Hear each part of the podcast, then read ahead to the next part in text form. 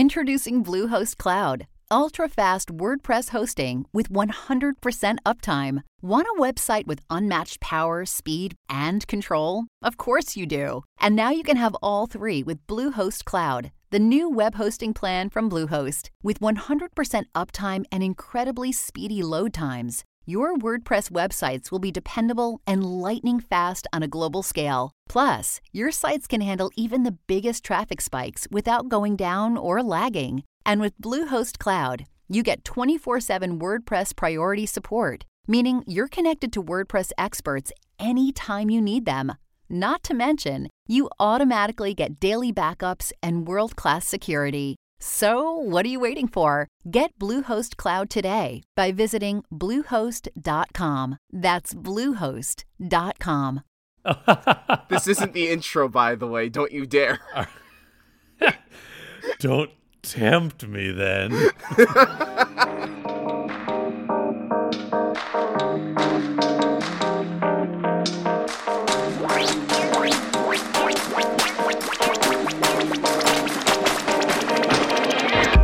Hello, everybody, and welcome back to Backstage Gaming, a... I forgot our tagline.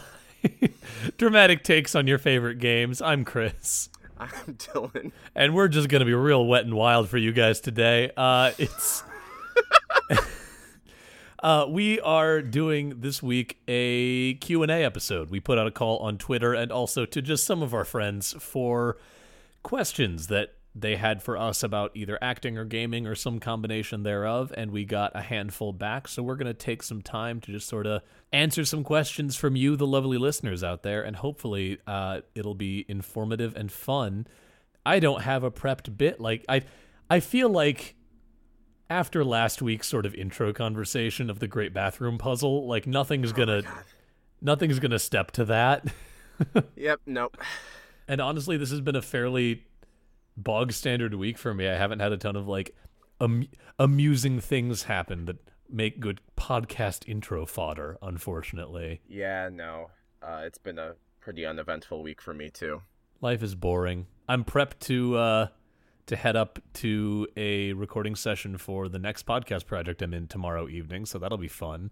Mm. I get I'll get to rant and rave about doorknobs in a recording Yay! studio, which will maybe make more sense when you hear it in the context of the show, whenever that is actually finalized and released, but who knows, maybe it won't. Um, Good old doorknobs. Yep.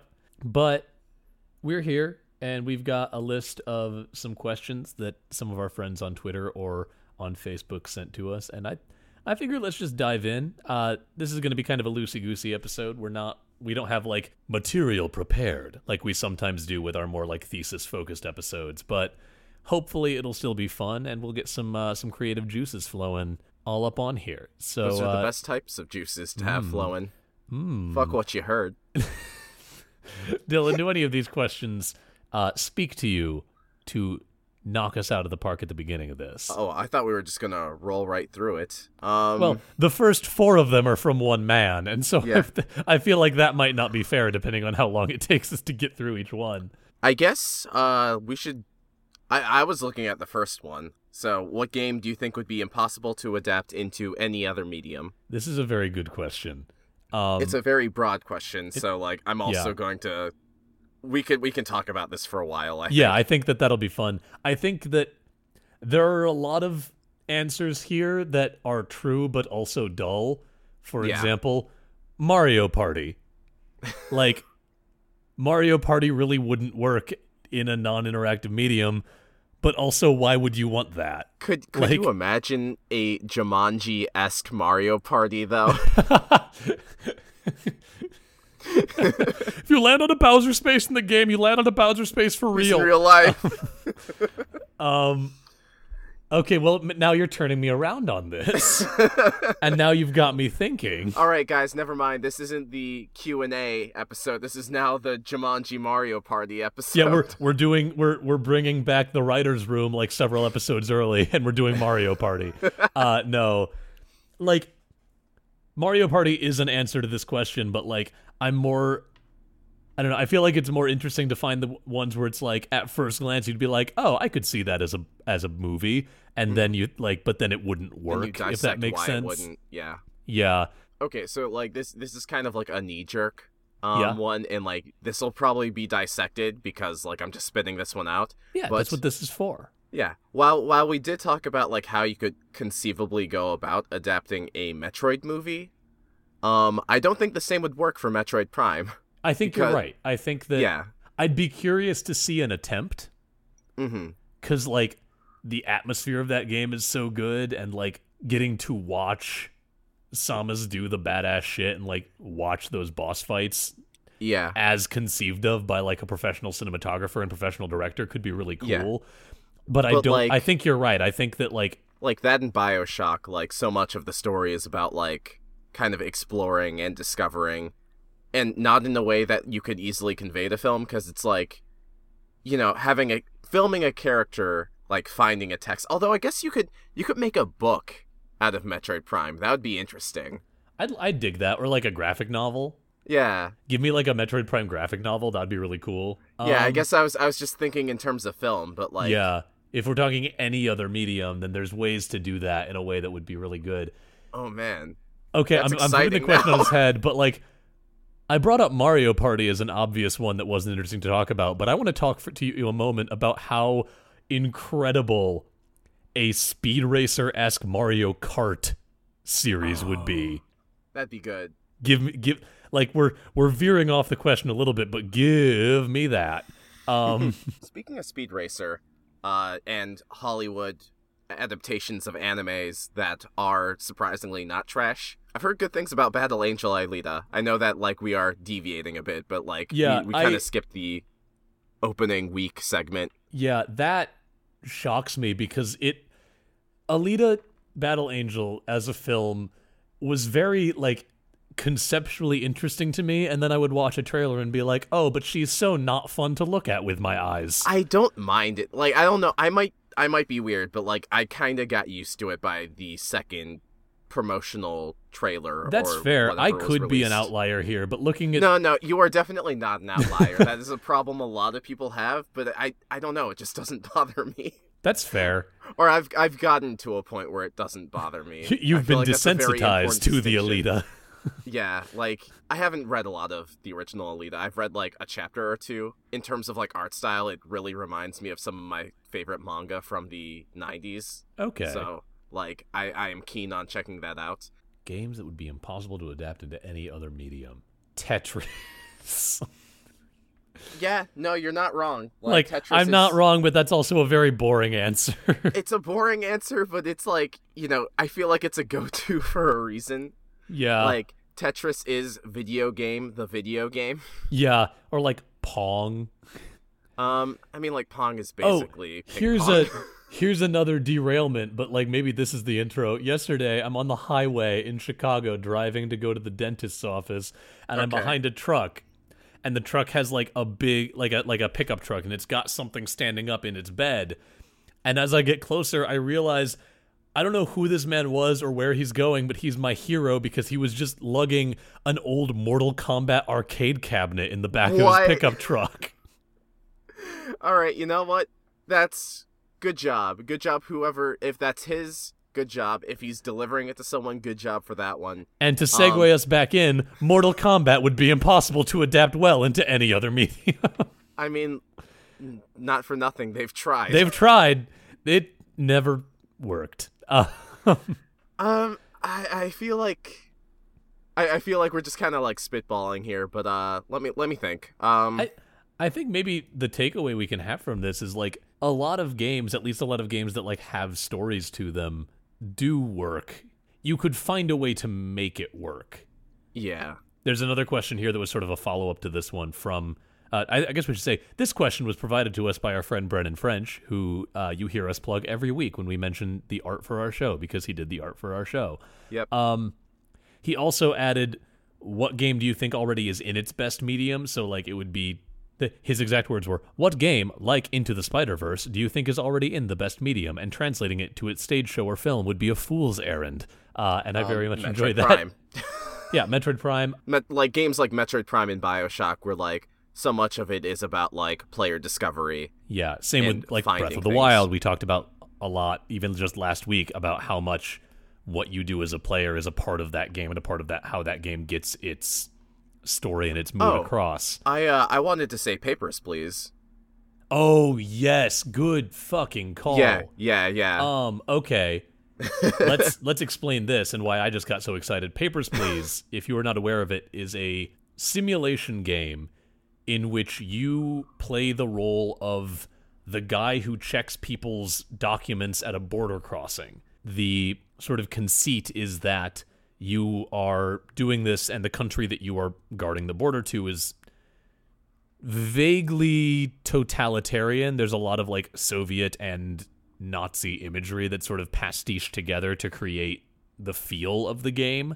Yeah. But every day there are, you know, there are documents that you have to check. You have to make sure that they are all valid, much like me in my day-to-day when people try to buy alcohol at my grocery store. I have to check and make sure that their I D is real.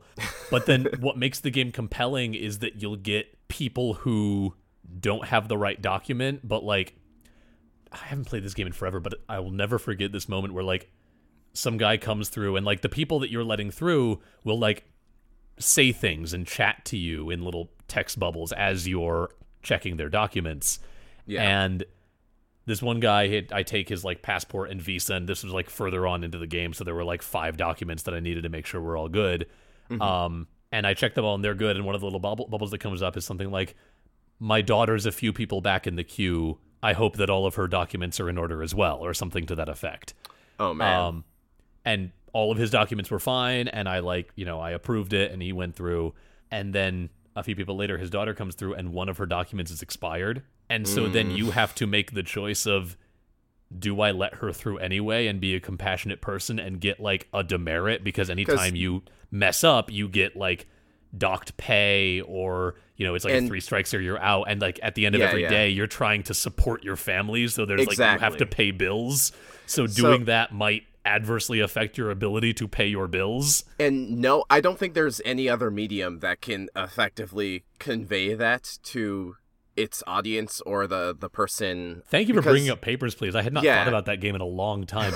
Damn, that game's good. It's a it's a real good one. Yeah, no, like you know, you can you can write a book where, like, you know, it is about a person who has to make these choices and they are trying to support a family, and you can make the family members characters, but you don't really get the uh, minutia of that choice. Yeah. Man, I wish I had remembered Papers, Please last week when we were talking about failure. Or, what, two oh, weeks damn. ago? Yeah, you're right, At this you're point, right.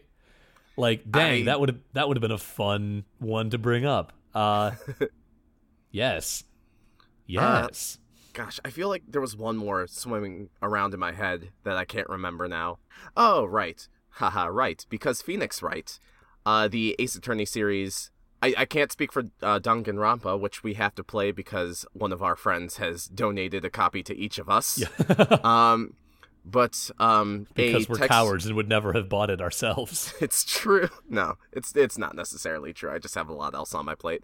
Yeah. But anyway, uh, Phoenix Wright, uh, Ace Attorney rather, is a pretty good example. It's it's not like, you know, as in-depth as uh, Papers, Please, but Ace Attorney one has been adapted both into an anime and a movie in Japan, and also various musicals. And what? They're all good. Yeah, yeah, there are there are like three or four Ace Attorney musicals in Japan. That's incredible. Ace Attorney's like a really good source material for adaptations, but I, I think the one thing all of these things, even the adaptations I like, miss, is there is a lot of deliberation when... So in Ace Attorney, you, of course, play as a lawyer, and to make sure your defendants are declared not guilty, you have to present the correct evidence. And, like, you know, all of these adaptations do that, but there is never so much stress as, like, when you are trying to put the pieces together yourself, and you're presenting evidence, and you are praying that it's the right evidence, because, like... Your the amount of strikes you have against you are like so high or whatever, and you're like, ah, oh, man, this really needs to be the right piece. Yep. Oh, one more game. Okay. Or I guess technically two more games that just popped into my mind that I want to touch on before we move on. Harvest Moon slash Stardew Valley. Mm. Uh, for those of you who don't know, Stardew Valley is sort of a spiritual successor to an old older series of Nintendo games called Harvest Moon, which is basically just a farming simulator. Yep. You have a plot of land and you grow crops and you sell them to make money to grow more crops, and you talk to the people who live Chris, in your little I know, farming town. I know a medium that can do Harvest Moon better than Harvest Moon. What's that? It's called owning a fucking farm. Why did that get me? I don't know why. I guess fair. No, but continue. I'm but sorry. Like, entertainment medium-wise, like Harvest Moon is one of those games where it's like, it's not much of a game. It's just sort of like a very... It's a series of repetitive processes that are relaxing. Yeah, it's and... a, it's they're they're very relaxing games. That's a great word for it. They're like, you turn it on, you do a couple day-night cycles, harvest some crops, tend to what you're doing, maybe like start up a new farming project. You talk to the people, you try to give some gifts to the people that you're trying to like convince to marry you in the game. And then, you know, you haven't really accomplished a ton, but you've done your routine, and then you turn the game off. And, like, I don't think... The way that I'm saying that makes it sound dull, and it's yeah. not. Like, it's a very engaging game series. Yeah. You but are it's constantly not... thinking about how to increase your profits and, you know, just, just stuff like that. It's, like, yeah. it's all the stressful things you have to do in real life, except made not stressful. Yeah, made by simple and made... fake. Yeah. And so, like... I think that games like that, games that are just sort of more about, like, being, wouldn't really adapt well to other mediums because, like, there's not really conflict in the same way. It's not a game that's built on, like, a story and a problem that needs solving. It's just a game of, like, see what you can do with this farm. And in that, it wouldn't really work well in a medium that's trying to tell more of, like, a guided story. Hmm. You could probably make a story out of it, but, like, then you're, you know, adding on to this thing and not just adapting. Yeah. I think we've we've given yeah, that question a good can, amount of... we can of, move on from that, yeah. I actually want to jump down to okay. uh, the one at the bottom of the list, because this one is kind of a fun one. Mm, uh, yeah. My, my buddy Coop from high school, uh, at, ri- Rider, at Strike. Rider Strike on Twitter, asked us, what do your gaming backlogs look like? Any games you're excited to get to or are ashamed you haven't touched yet? Oh, yes. Let's go uh, through that. Yeah, I've got my Steam library open in front of me. Oh, uh, fuck, first I one, do that too. First one, Coop, that I'm ashamed I haven't gotten to yet are the Danganronpa games that you got me for my birthday. So I'll be getting to that to that shortly. Um, I, I I do plan on starting Danganronpa. Fuck. Danganronpa. Rompa? Danganrangan. Drag, Dragon Romper. Um, it's actually, a Dragon uh, Romper. I remember... Uh, my friend Joe, he, he played those in high school or college, and, you know, he's not, like, a huge uh, text-based adventure person, but, like, he got a kick out of those. Okay. So I've I've really been meaning to play those. Yeah, I've I've heard good things, I just haven't touched it yet. Um, yeah, maybe we can do that as a segment on our podcast. That might be fun. I've got a lot of games on my uh, on the back um, burner that I haven't I'll gotten list- through yet. I'll list a couple real quick. So I need to play Hollow Knight and Celeste because those are like two of the biggest indie games of the last uh, last couple years. Yeah, I- I've been talking with various friends and they're like, you haven't played these games? You'd love them. And I'm like, you know, Celeste I didn't get because Iconoclast came out like the same month and, you know, I only have so much money. Yeah. Um, and I do not regret that purchase. Iconoclast was like one of my favorite games last year, two years ago. No, last year. Yeah. Um, time has not journeyed that far on us yet. Well, I, I it, it was early last year, so yeah. I wasn't sure. Yeah. Um, but like, you know, Celeste has gotten constant awards. Like, I love precision platformers. Um, I've really been meaning to get to that, and like everyone I've ever talked to is like, Dylan, you love Super Metroid. Why the fuck haven't you played Hollow Knight yet? And uh, honestly, the the real reason is like. The I, I love everything about the game except, like, the aesthetic doesn't really jive with me. It's not, like, bad. It's not, like, oh, I don't like oh. Um, it. I don't know. It's just, like, everything I see of it's the game taste. Is, like, it's skulls and bugs, and I'm like, that's cool. But the sequel, though. The sequel looks really good. The sequel looks dope. God, there's so many games that I haven't, either haven't played or haven't beaten. Uh, mm-hmm. high on my list personally is to finally actually beat Darkest Dungeon. Uh, Darkest mm, Dungeon is that's a... That's never happened. It yeah, it, no, no one has ever beaten Darkest Dungeon. If I win, I get the Chocolate Factory. Um, mm. But Darkest Dungeon is a like roguelike dungeon crawling game all about sort of managing not just your adventurer's health, but also like their stress levels mm. and making sure that they don't like become bad people over the course of, you know, going through horrible things in pursuit of your goals. Uh, yeah, it's really good. Yeah. And I've dumped, well, I can find out, many hours, uh, fifty-three hours, in fact, of my life into Darkest oh, Dungeon and have not beaten it because it's just fucking hard. Oh, jeez. Um, so I um, should try I, to I have do a, that at some point. I have both a game that is in my backlog and I'm also excited to get again. What's that? Fucking Dragon Quest eleven, man. How how oh, dare same. they I, play me dirty like that? I've played all of like a couple hours of Dragon Quest eleven so far and loved every bit of it, but I just haven't like sat down and devoted and been like, okay, this is going to be my gaming project, but I really so, want to because so it's really here, good. Here's my thing. I, I played like so much of Dragon Quest eleven on the P S four. It like it got me through some dark months. I adore that game. I adore its cast. I You know, the music's all right. um, like, the, the songs that are returning from old Dragon Quest games are killer. Um, I love the aesthetic. There, There's so much good about that game.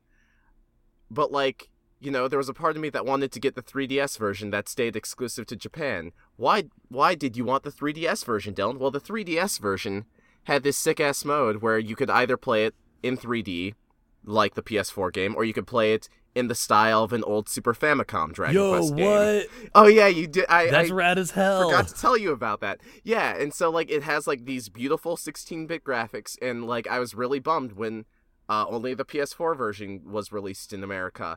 And so, like, you know, I was, like, when they announced the Switch port, like, I'm like, oh, it'd be really cool if they had, you know, the uh, the Super Famicom mode as well as the Unreal Engine four version. And because, like... People people were like, no, you're stupid, Dylan. They're not going to do that because rerun. They're using Unreal Engine four. It's not going to be the three D S version. And then, like, it ends up being, like, the best of both worlds. So, fuck off. So, like, I'm a little mad because, like, oh, cool. They're not going to update the P S four version for this thing I really wanted since before the P S version came out. But I'll buy it again. Man, looking at my Steam library, there's a lot of games that... Most of them oh, are games that uh, I've played but haven't beaten yet. So, like, yeah. Hyper Light Drifter, which there's is a, the best Zelda-like to come out in a very long time. Uh, there's a game called Crosscode that's, like...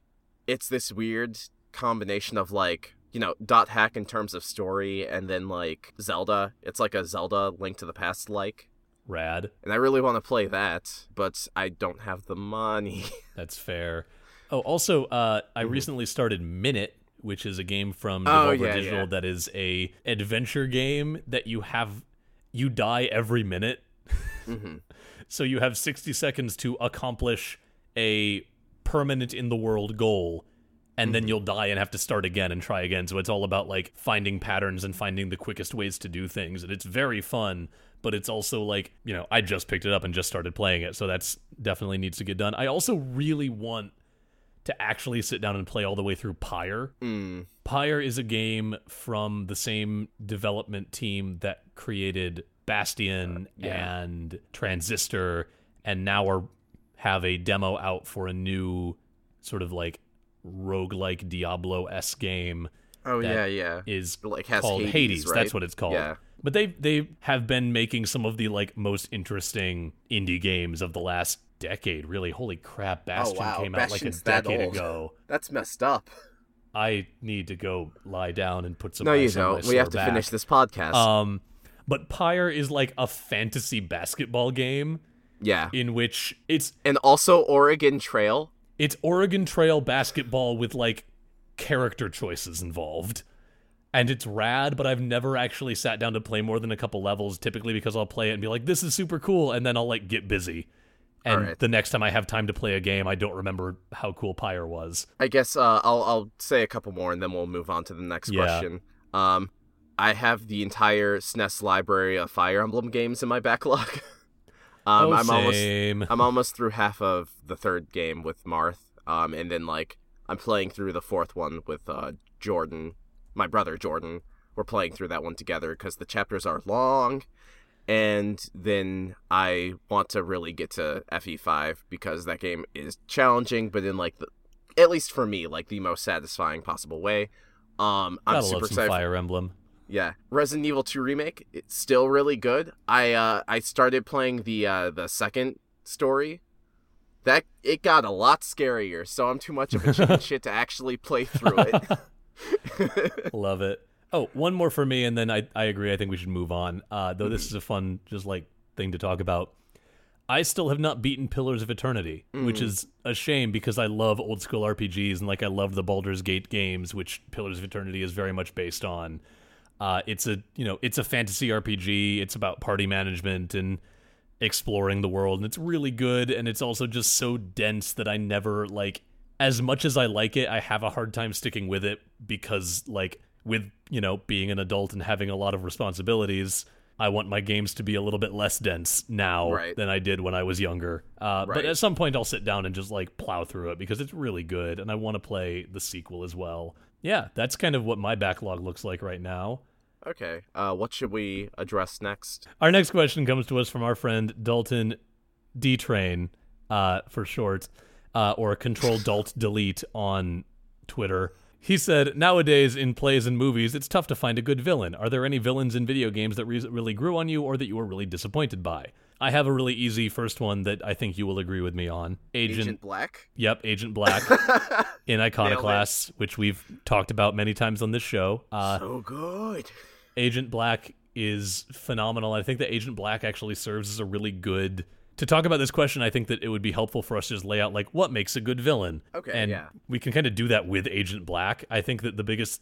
two things for me for a good villain is they need to be understandable. Like you yeah. need to be able to see why they're doing what they're doing, because like I guess the exception is like villains like the Joker where like the chaos in and of itself is the goal.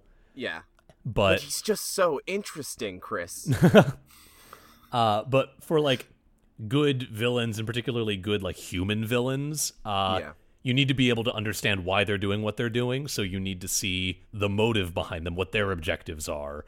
Uh, and you also need to maybe see why. Like, get those moments of humanization. We touched a little bit on this on our in our big breakdown of Iconoclast, but Agent Black is really well handled. You get a lot of moments of seeing her origin and how she came to be and how she came to think the way she thinks and, like, why it is that she's st- opposed to you. Yeah. In a way that isn't just like, I'm the bad guy. Meh. Yeah. Um. Oh, God. I have she also has of one of the oh, best sorry. monologues in, like, all of gaming. Oh, yeah. This is my rocket. Ah, oh, it's so good. She, it, like, like this she is goes another, out in a big way. This is another plug for Iconoclasts. For Go all play of you Iconoclasts. Fuck. Also, Joaquin Sandberg will be expecting our check in the mail. Um, he already we reblocked us. I know, which I'm like still kind of geeked out about months later. Um, okay. Um, I, I guess I'll start with this one. This is simultaneously one of my favorite villains and now one of my least favorite villains in video games. Ganondorf peaked in Wind Waker. True, fucking true. Okay, so um, I won't I won't go in too into depth with uh, the entirety of the Zelda franchise, but like. Ganondorf, as he is portrayed in The Legend of Zelda The Wind Waker, is he is kind of a repentant villain. Like, he took over the world, he's killed by the hero, and then he comes back, but he wants to do right this time, and no one will let him. Like, and you it's know, so it's, it's to the point where, like, the gods are like, no, we're ending the world, it is now a flooded apocalypse world. Just because, like, you don't get your second chance.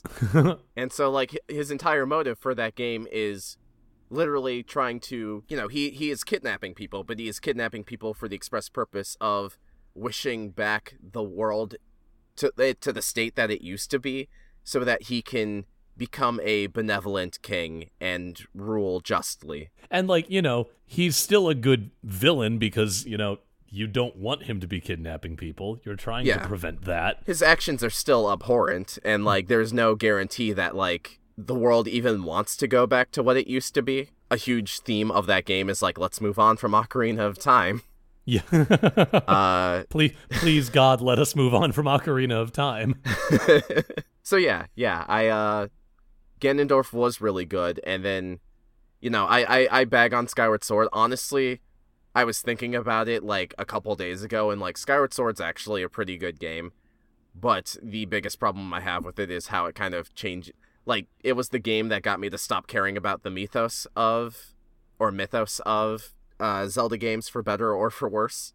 Yeah. Um, because, like, Ganondorf at that point is, like, he is the result of a curse a even bigger, even badder villain places on Link in Zelda.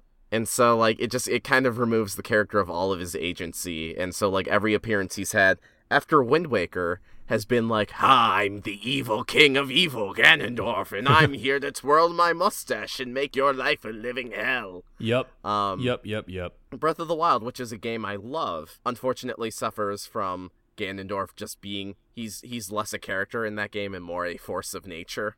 Yeah.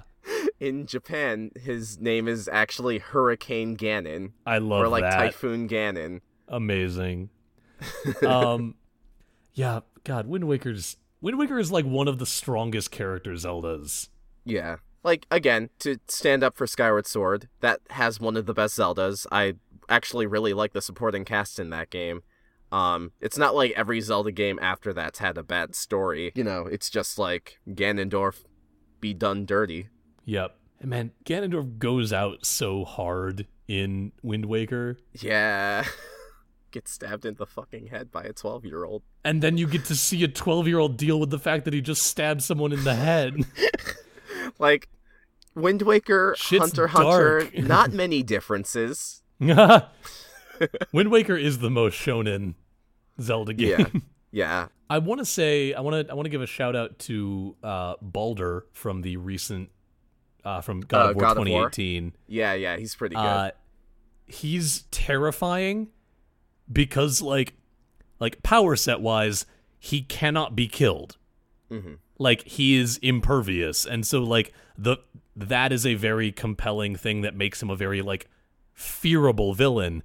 But mm-hmm. then when you learn about him as a character, and, like, if you're like me and a big dork who already knew more than a man needs to know about Norse mythology, he, the way that they interpret his story, because Baldur in Norse myth...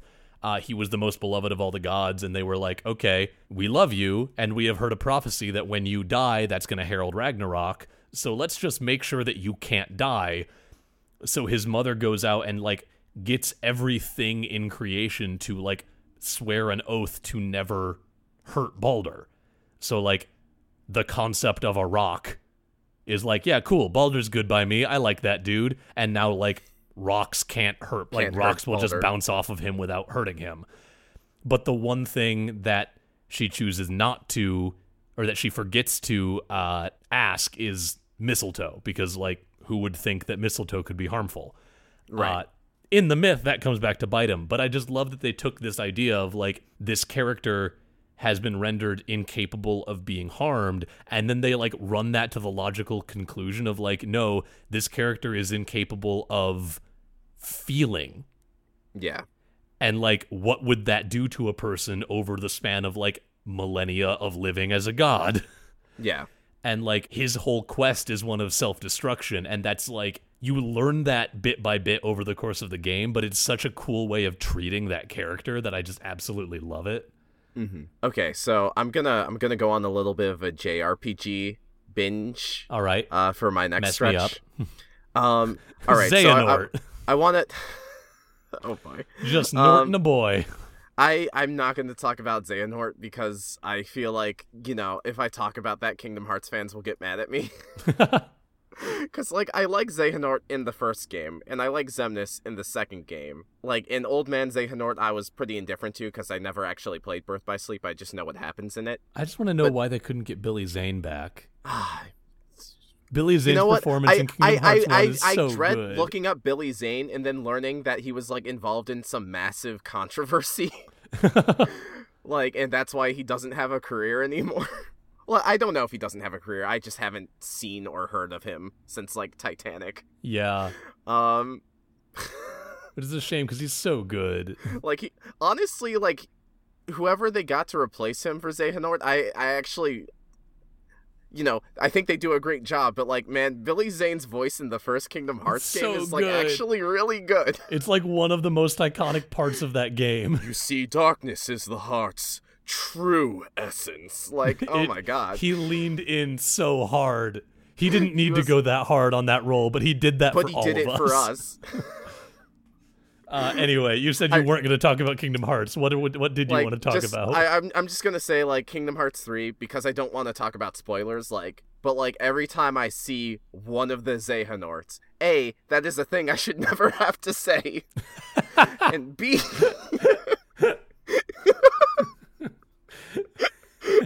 and B, whenever I see any of them, I, like, I just go, oh, God. Because, like, here's the thing. Literally every villain in uh, Kingdom Hearts, like, every good villain, decent villain that I liked in that series loses all of their agency uh, by the time of Kingdom Hearts three. Because they're all like, yeah, we work for Xehanort now. Why? I don't know. I'm already half Xehanort. yeah, like, I, people who have never played a Kingdom Hearts game are going to be like, what the fuck are these two talking about? But to like, be honest, I can't tell you. But, like, Xehanort is just, he's he's he's big evil. Yeah. Um, and then, like... He's even no, more I, abstract I, than Typhoon Ganon. I can't even talk about, like, what his motives or plans are, because, like, that's spoilers for Kingdom Hearts three, which I refuse to spoil. So... even if, like, all five of our listeners who are interested in Kingdom Hearts have probably already beaten it by this point. But yeah, no, like, uh, moving on from Xehanort, let's go to the other disappointing Square villains. um, so, like, Final Fantasy has, like, this weird thing where, like, a lot of people, a lot of the villains are, like, some of the villains are beloved and, like, you know, are super memorable. And, like, everyone knows who Sephiroth is. Everyone who has heard Final Fantasy probably knows who Sephiroth is, I should say. That being said, I actually really don't like most of them. I think, like, the ones that are, like, lame cardboard cutouts are interesting because they are at least given a decent motive, but, like, the more they try to write a villain, the less their motives make sense. Yeah. Um, like, there's this character in Final Fantasy six, his name is Kefka, and he's pretty cool because, like, he doesn't really have a personality, but, like, you know, because of that, it's easy for me to believe any of his goals or motives. Um... When I look at Sephiroth, Sephiroth's whole shtick is, like, he was a good guy, and then he learned that, like, he was the subject of an experiment when he was still um, in the womb, and then he goes crazy, and then he's like, I want to become a god because that is my right, and that is literally Sephiroth's character, and he's one of the most beloved villains ever. Um, yep. In his defense, the way he psychologically torments the main character is interesting, and, like, it really builds up a sense of, oh, man, I really want to beat this guy. So he's, like, a good villain in execution, but, like, as a character in his own right, Sephiroth is, like, one of the blandest, like, most dry toast villains out there. That being said, let me spread the gospel of Vayne Solidor from Final Fantasy twelve. So, like, there there are good villains in Final Fantasy I want to throw out. Um, it's just, like, the ones I would point to as good villains are, like, the ones that no one would ever think to point out. Like, Final Fantasy three has a villain where, you know, their shtick is, like, he was, like, he's, like, a disciple of this wizard, and, like, they each get, like, these awesome gifts. Like, they're, they're like, deities. Um, and so, like, one deity gets the gift of, like, predicting the future. Another deity gets the a gift of, like, blank. And he gets the gift of mortality. And so, like, his whole motive and drive in that game Thanks. is avoiding his death. Uh, which, like, you know, this is a game for the N E S, so it's not like he's a super complex character or the story built around him is really good. But, like, in its own right, that's, like, a pretty cool backstory and motive for a villain. But anyway, let's talk about Vayne Solidor, because, oh man, I love this guy, but, like, everyone else either thinks he's forgettable or doesn't even know who he is. Uh, because no one played Final Fantasy twelve. So, Vayne Solidor is... He is the son of the... M- M- okay, so Final Fantasy twelve. This is going to be a super reduction that will make me die inside, but for sake of... It. For sake of clarity, it. it's Star Wars. Um, you got Rebels. They're fighting an empire. yeah, I, uh, I can hear... I can hear the noise your heart made when the six-fingered man slaughtered your father. There's you, a lot more to this, it. This story crime against your beloved game. There's a lot more to it, but like whenever people like to make fun of this game for whatever reason uh, and trash on it, they they basically say it's like Star Wars. That being said, Vayne Solidor is the son of the Emperor. And he has had to, it, it's kind of confusing because it is an empire, but like the emperor, the emperor is like kind of a figurehead, and there is a senate around him. And Vayne is an elected official. There's there's a lot of details. I'll I'll simplify it real quick. Basically, for the political pursuits, Vayne has had to kill some of his older brothers who are plotting to take over the throne and stuff like that. So his personality is that he is a very direct, like, I have to do things out of necessity to make sure that the empire is going smoothly. And so he knows that his father is aging, and he's thinking, I have to speed I have to speed up his death so I can take the vacuum so the Senate doesn't try to appoint someone in his place. So he assassinates his father, pins it on the Senate, and basically takes over the empire because he doesn't want his younger brother to be nominated by the Senate so they can use him as a, a figurehead. Well, no, uh, they, they want to use his younger yeah. brother as a figurehead. And if all of this sounds complex, it's because it is. Because this is a character with, like, a very complex, detailed backstory and, like, events that, like, kind of shape him into the person he is. Um, and there's a lot more going on in Final Fantasy twelve's plot, but like that could be its own episode, honestly. So I won't, I won't take too much of my time there. I just wanted to give him a plug. This is fair. Yeah, I can't think of anyone else off the top of my head where I'm like, oh, yo, this guy. Oh, um, this is actually a segue into Christine's uh, question, if we want to go that route. Yeah, let's do that. Uh, uh, all of the Tales villains have great, or uh.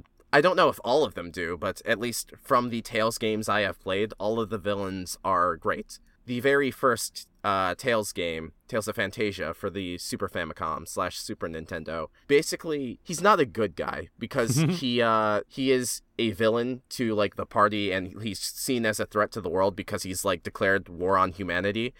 But the reason why he's doing it, the plot twist is, is because mankind is using technology that is draining the life force of the planet, and he is from another planet, and he knows that, like, what is going to happen because it's already happened to his planet, and so he is trying to prevent it, and he's also trying to restore his own planet, which is, like, he, an uber simplification, but I think what I'm trying to get at is that the best Tales villains are all really cool because they have these complex motives where you kill them and you're like, damn, we could have solved this a different way.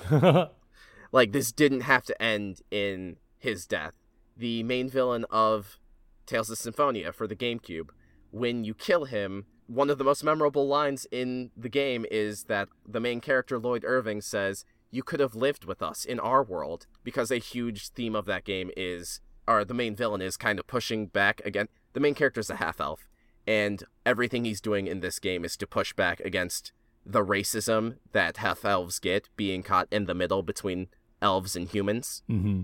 And so just things like that. In Tales of the Abyss, the main villain of that game, his homeland was destroyed and no one thought to do anything about it because in the world of Tales of the Abyss, the entire the entire events of human history have been preordained by a prophecy known as the Score, and people follow it religiously to the point where, like, they will eat breakfast based on what the Score dictates. Huh. Um, exactly. So... So it's just, you know, a self-fulfilling prophecy because people do what they say it did. Or yeah, do what exactly. it says to. So the main villain of Tales of the Abyss, everything he is doing is out of anger and resentment that, you know, people just let his homeland get destroyed. Um, there are many other Tales games, but uh, I haven't played them all, to be honest. Um, this actually, is a my segue. Brother would, my brother would be a good authority on that. But anyway, let's talk about the Tales games because yeah, our friend Christine asked. Yeah. Christine... Our good friend, we've talked about them before. They are the game master behind the Unexplored Places podcast on Twitter at C Prevas. That's at C P R E V A S. Uh, and they asked us, if Dylan could compare the Tales games to the oeuvre of any playwright, who would it be and why? And yeah, this is going to be really tough, namely because it being such a long-running series, Tales games have had a numerous variety of writers, of directors, of, you know, executive producers for yeah. what that might be worth. I think the first game, Tales of Phantasia, the person who wrote that wasn't even, like, a formal member of the team for, like, the every game after that. They basically lifted the story from a novel he was writing in his spare time. um, so that's a that's a very complicated question, uh, and one that I would have to do more research for. But uh, we we already contacted Christine about this. I would love to do this for a future episode. Um, we yeah. can pinpoint, like, specific creators, stuff like that. Yeah, um, I think that this has just gotten me thinking. I haven't played as many of the Tales games. I played a fair amount of Tales of Vesperia, which is mm-hmm. really, really, really good. But it got me thinking about, like, other, like, long-running series and, like, playwrights that I would compare them to. And a lot of the things that I could come up with were just comparisons to Bertolt Brecht. Oh, boy, here we go. Like, Bertolt Brecht uh, was a playwright in the early part of the twentieth century, who was very much a part of what came to be known as the alienation effect. To understand this, you need to know that, like, the century or so leading into the twentieth century was all focused on very realistic theater. So yeah. playwrights wanting like, to recreate reality. Yeah, play, playwrights like Ibsen, uh, who were all about, like, having plays that mirrored real life as much as possible so that you sitting in the audience would suspend your disbelief and be able to think that, like, oh, I'm just watching a piece of life happening in front of me. Brecht said, nah, fuck that. And so the alienation effect is all about making the audience aware of the artifice of theater. So constructing your theater in such a way that, like, the theatricality is a part of the production and is actively reminding the audience that they are watching theater, if that makes any kind of sense. Um, yeah. To put it into something that most modern audiences would be aware of, the idea of breaking the fourth wall is yeah. a Brechtian invention. Um, but, like, or at breaking least the Brecht- fourth wall beyond, you know, as a wink at the audience, as a joke. Um, yeah. It is used more to get the audience to think critically about real life. Yeah. Um, and about the, you know, once you step out of the theater and you are driving home, like, thinking critically about, like, how the events of the play apply to real life and events happening in the real world. Yeah. Um, it's, it's come to be kind of everywhere, especially in theater. Uh, you see it a lot of the times, like, plays will be staged in a Brechtian manner. So, like, a play that is, you know, not necessarily about breaking the fourth wall or about achieving the alienation effect can be staged and produced in such a way that, like, taps into that kind of mindset. And you see it in, you see this kind of thing in games where, like, the fact of it being a game is an important part of your engagement with it. Yeah. So, like, um, I've been meaning to do a series on this for the longest time. Uh, but I think, you know, you can look at Metal Gear Solid, not just the second one for people who have played that one, but especially, like, definitively the uh, the the P S two, P S one, P S two games do a lot in, you know, causing the alienation effect. A, a good example is uh, the first two games, particularly. Uh, they will have characters talking with, like, you know, with their in-game graphics, and then they will cut to a full motion video of, like, real live footage of, like, maybe it'll be a missile being launched because they're talking about, like, nuclear weapons development. Yep. And it's just to kind of, it is done for the purpose of the player thinking about these concepts and how they might be going on in the real world. You know, I don't, I think a lot of people who play the Metal Gear games focus more on the lore and uh, the characters, and that kind of gets lost, that, like, you know, we're also talking about the Super Baby method, which is, don't, don't worry about it.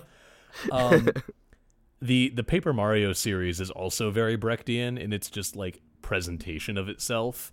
Yeah. And it, like, to the point that in Paper Mario and the Thousand Year Door, when a fight starts, Mario and his opponents are literally on a stage in front of an audience of N P Cs as the fight takes place. And a big emphasis is, because all of the combat is timing based, you get, like, stylish bonuses for doing the timing right. The one other thing that came to mind, and I'm, you know, this is the second time I'm bringing up God of War in one episode, so I might have to start paying royalties, but God of War is just fun on this because God of War one for the PlayStation two is just like a Euripides play. Mm-hmm. Like God of War one, even to the point that like the Greek tragedies had special effects and gore, like God of War one is very much a piece of classic Greek theater. And then God of War twenty eighteen is a Chekhov play. Anton Chekhov is a another playwright from like the late nineteenth, early twentieth century, uh, Russian playwright, famous for his realist stories. He gets a bad rap. Let me put it this way. Kind of like God of War. Yeah, let me put it this way. People who don't know how to read a Chekhov play, the complaint is always like, oh, all the interesting stuff happens off stage. Like there's a play called The Cherry Orchard, in mm-hmm. which one of the major like things that happens chronologically in the story is that the orchard burns down. But the orchard burns down during an act break. But that's not, like, it's not that that's an important thing happening off stage. It's that the important thing about that isn't the orchard burning down. It's the characters that have to deal with the fact that the orchard burned down. Like, actually, now that you mention it, uh, sorry, uh, now that you no, mention it, it, like, when I when I think of Final Fantasy twelve, I feel like it has a similar, uh, a, a huge complaint about Final Fantasy twelve is that, like, with the story, it feels like a lot of what the characters are doing doesn't really matter in the grand scheme of things. Like, they are not characters that, like, They're on an, they're on a quest to reclaim a kingdom, but, like, a lot of it is just kind of, like, wallowing because they can't do anything about it. But that's a very human story. Yeah, exactly. And, like, the other famous example for Chekhov is uh, at the end of his play The Seagull, one of the characters commits suicide, but he commits suicide off stage, and then the play ends with another character returning, having discovered that he committed suicide. And that's, like, one of the, like, yes, this big thing happened, like, off stage where you couldn't see it, but then you get to watch this person come back out and bring that knowledge with them. Like, that's the important. And that's such an impactful moment. And, like, God of War twenty eighteen feels like that in a lot of ways because there's all of these implications of, like, these big conflicts between all of the gods in the Norse pantheon, but, like, the game, rather than having Kratos go off and fight all these gods, is like, no, Kratos is just trying to carry his wife's ashes to the place she wanted to be, and this shit's getting in his way. It's looking at the impact that these big things that are happening off stage are having on this man and his son. There's a whole episode of the show I want to do on this when I have, like, the time to do the breakdown and, like, reread my whole Chekhov collection that I have. But right, right. Um, um, that's one of the things that came to my mind. It is a huge regret of mine that some of the listeners might not know this, but I actually, I became a drama major super late into college, so I didn't have as much time to study all of the uh, different play, play playwrights uh, as I would have liked. So I wish I could talk more about this subject, but, like, my knowledge is actually really lacking. Yeah. I know more about, like, concepts and practice and theory more than I do.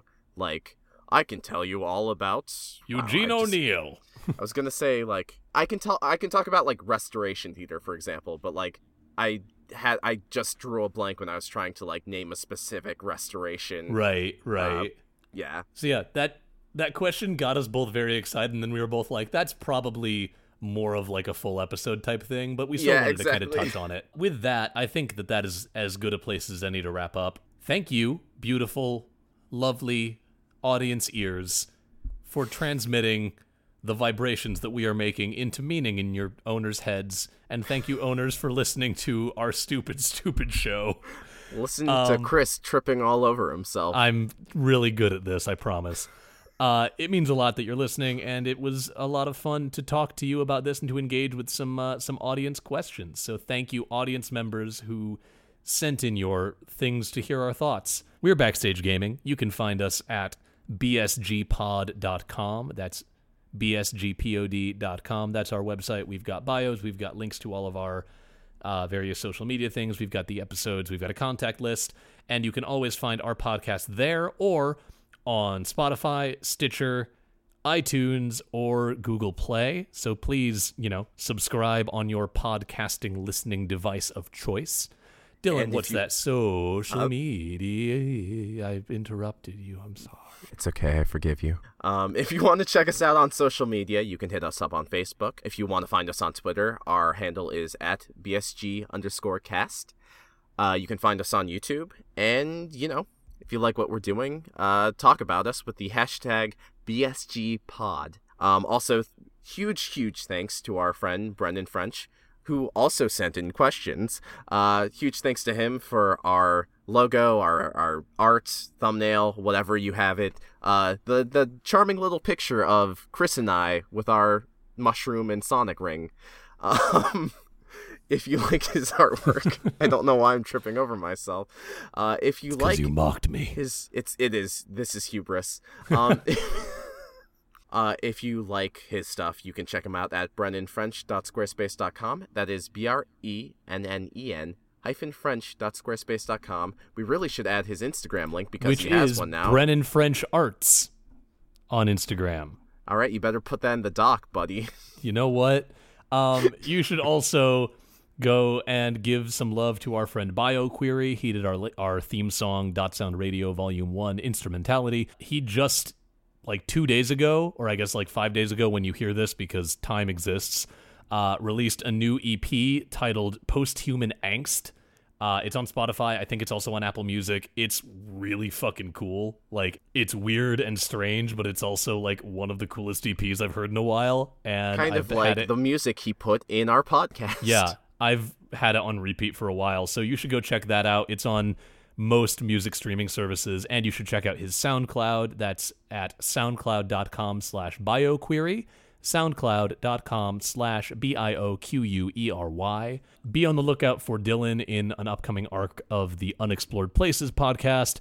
Be on the lookout for me in the final episode of the upcoming Unwell, a Midwestern Gothic mystery podcast, which, if my knowledge is correct, the first full episode of that will be up the day after this podcast episode goes up. Okay, cool. If my math is right, uh, sometime right around there anyway. So Quick be on the lookout for that. And thank you once again for tuning into Backstage Gaming. We hope you enjoy your time here with us, and we'll talk to you again next week. I, I actually don't think I have a closer. Just, just end it. I mean, we... All right. Thanks for thanks for bailing out at the last minute. Uh, dude, you know it's